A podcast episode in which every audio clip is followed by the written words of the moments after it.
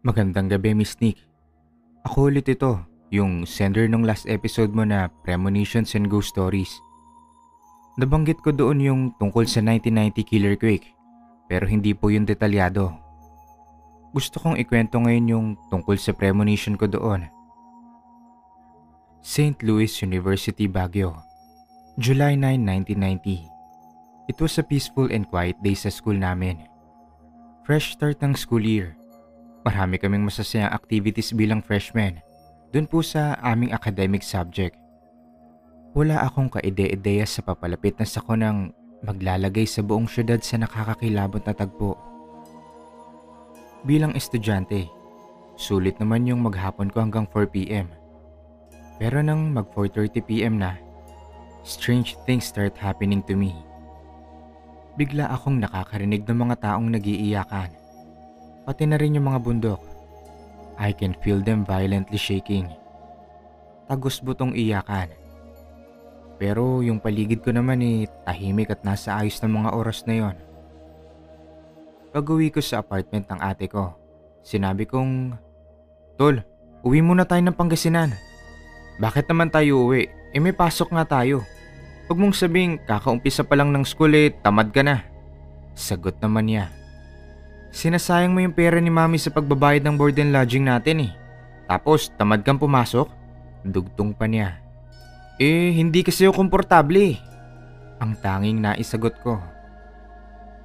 Kinabukasan, pagpasok ko sa school namin, first subject yon. Nabanggit ko yung pangitain ko sa aking Filipino teacher. Naninibago ko lang siguro. Sabi niya, gusto ko sanang umuwi muna sa amin kung pwede lang sir. Eh, hindi kasi ako matahimik eh. Tanong ko. Nasa say yan. Pero baka mag-reflect yan sa mga grades mo. Lalo na umpisa pa lang yung schooling. Aniya. I decided na umuwi that day. Nung recess namin ng 10am, umuwi po ako Miss Nick. Nag-impake ako ng ilang mga damit at nagpunta sa bus station. Doon po sa Upper Session Road. 12.50pm na yun nung makasakay ako ng bus. Nakarating naman ako ng Alaminos lampas alas tres na. Tapos from Alaminos, sumakay ako ng jeep papunta sa bahay ng lola ko. About 22 minutes ride din po. Nakarating ako sa bahay nila almost 5pm na rin. Anyari? Tanong ng pinsan ko sa akin. Bakit nandito ka? Sinabi ko na lang na wala pang gaanong formal schooling kaya umuwi muna ako doon. Pag upo ko sa bangkito, Bigla kong naramdaman yung inaapakan ko. Para bang gumagalaw ito? Lindol ba yun? Tanong ko. Lindulin mo yung mata mo. Sabay tawa ng isa sa mga pinsan ko. Exactly one week ng pag-uwi ko doon. Bandang hapon ng July 16, 1990. Around 4.34pm. The earth began shaking violently. Nung una, hindi ko nararamdaman agad. Kasi nasa duyan po ako noon, Miss Nick. Pero nakita ko yung mga tao na nagkakagulo. Dumadapa sa lupa tapos nagsisisigaw. Hanggang napansin kong lahat ng hanging plants sa katabing bahay nagsiswing na parang pendulum. Lahat na rin ng bagay sa bahay ni Inang, isa-isang nagkakalaglagan. Narinig kong pinsan kong sumisigaw. Insan! May lindol! Tatayo sana ako pero pagtapak ng pako sa lupa, eh agad naman akong natumbat na pasubsob. Nakalapat ang mga palad ko sa sahig ng mga oras na yon. Ramdam na ramdam ko yung lakas ng intensity ng lindol. Matagal, halos lampas isang minutong pagyanig rin. Tapos dinig na dinig ko yung mga sigawan at panaghoy ng napakaraming mga tao. On the spot yung news, pero yung nagbigay ng agam-agam sa amin ay nung ibalita sa TV ang tungkol sa Christian College ng Nueva Ecija. Gumuho ito at marami ang natabunan, pati na rin yung namatay doon. Sa flash news naman, nalaman namin ganun din ang nangyari sa Baguio City. Maraming building at school ang gumuho doon. Maraming casualty sa Baguio. Meron din namang mga nawawalang mga tao. Sa tulong ng lola namin, Tinry naming kontakin yung ate ko sa landline ng boarding house nila kung saan po siya tumutuloy. Kaso hindi makontak. Gusto naming puntahan yung utol ko sa Baguio. Kaso ayon sa news, nasira rin ang daan sa Cannon Road. Sa ibang daan naman, panay ang landslide. Hindi kami matahimik sa pag-aalala sa utol ko. Hindi namin alam ang gagawin noon. Hindi namin alam kung ano nang nangyayari sa kanya. Three days later, tumawag ang mom ko na nasa Europe. May nagbalita kasi sa kanya na nawawala yung ate ko. Pinagalitan ako ng mami ko noon. Bakit hindi ko raw sinama yung kapatid ko sa pag-uwi sa Pangasinan? Nagpadala siya agad ng pera para gamitin namin papuntang Baguio. Ako at si Inang lang yung nag-decide balikan yung utol ko. Naglakad kami from La Union to Baguio. Hindi na kasi nakakadaan yung mga sasakyan ng mga panahong yon. Minsan kapag may nakikita kami mga truck na may dalang ataol paakyat, doon kami nakikisakay. Pag may landslide, lalakad kami sa gilid ng bundok hanggang makarating kami sa kabilang bahagi ng kalsadang hindi apektado ng pagguho ng lupa. Kung gaano karami kaming paakyat ng Bagyo, mas doble naman yung mga taong bumababa doon. To make the story short, nakarating na po kami sa Bagyo.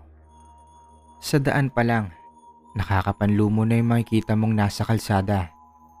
Sa gilid, mga hile-hilerang bangkay ng mga tao na nasa body bag. Yung iba naman, binalot lang sa mga kumot. May tag at pangalan yung iba. Pero karamihan, wala na po. Nakarating kami sa main city ng tanghali. Pero wala kaming makitang sasakyan papuntang Lower Brookside. Doon po kasi yung boarding house namin ni ate. Kaya nilakad namin ang Session Road may pagkakataong bigla ko nalang hihilahin yung lola ko. Tapos may biglang mahuhulog na basag na salamin ng bintana. Doon mismo kung saan nakatayo yung lola ko. Pumunta kami ng Burnham Park para bumili ng maiinom at makakain dahil naubos na yung dala naming nilagang itlog at tubig. Habang nasa Burnham Park kami, biglang nagkaroon ng aftershock. Nasa gitna kami ng kalsada ng mga oras na yon Nasa pagitan kami ng gumuguhong building at ng isang waiting shed. Tatakbo sana ang lola ko sa waiting shed pero hindi ko alam kung bakit pinigilan ko yon. Ilang sandali lang habang merong aftershock may nakita kong isang lalaki at babae na sumilong doon sa waiting shed. Doon dapat sisilong si Lola.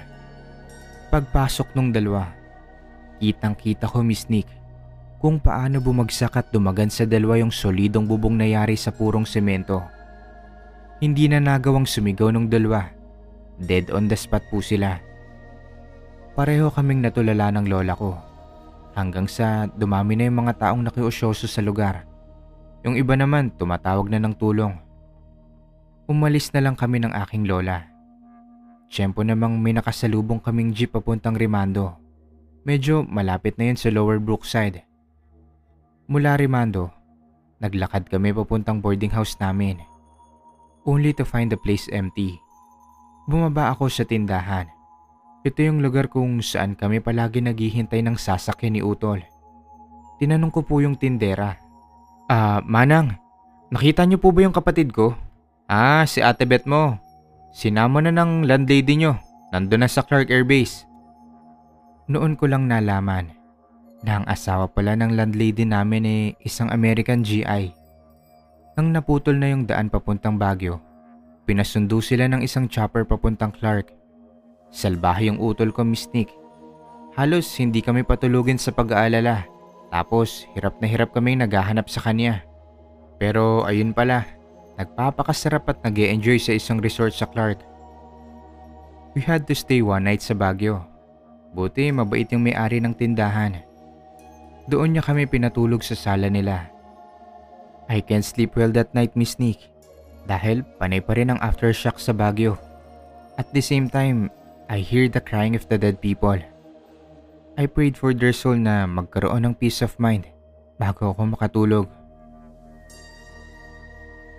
Kinaumagahan, nagkape muna kami ni Inang before we began our descent sa Baguio City. Mas madali ngayon maglakbay pababa doon habang paalis kami ng Bagyo, ramdam na ramdam ko yung lungkot at mga panaghoy ng buong paligid. Parang napakadilim ng paligid noon. I prayed na sana makita ng mga namatay yung katawan ng mga kamag-anak nila, pati na rin yung mga mahal nila sa buhay. Malungkot at masaya kaming bababa ng Bagyo.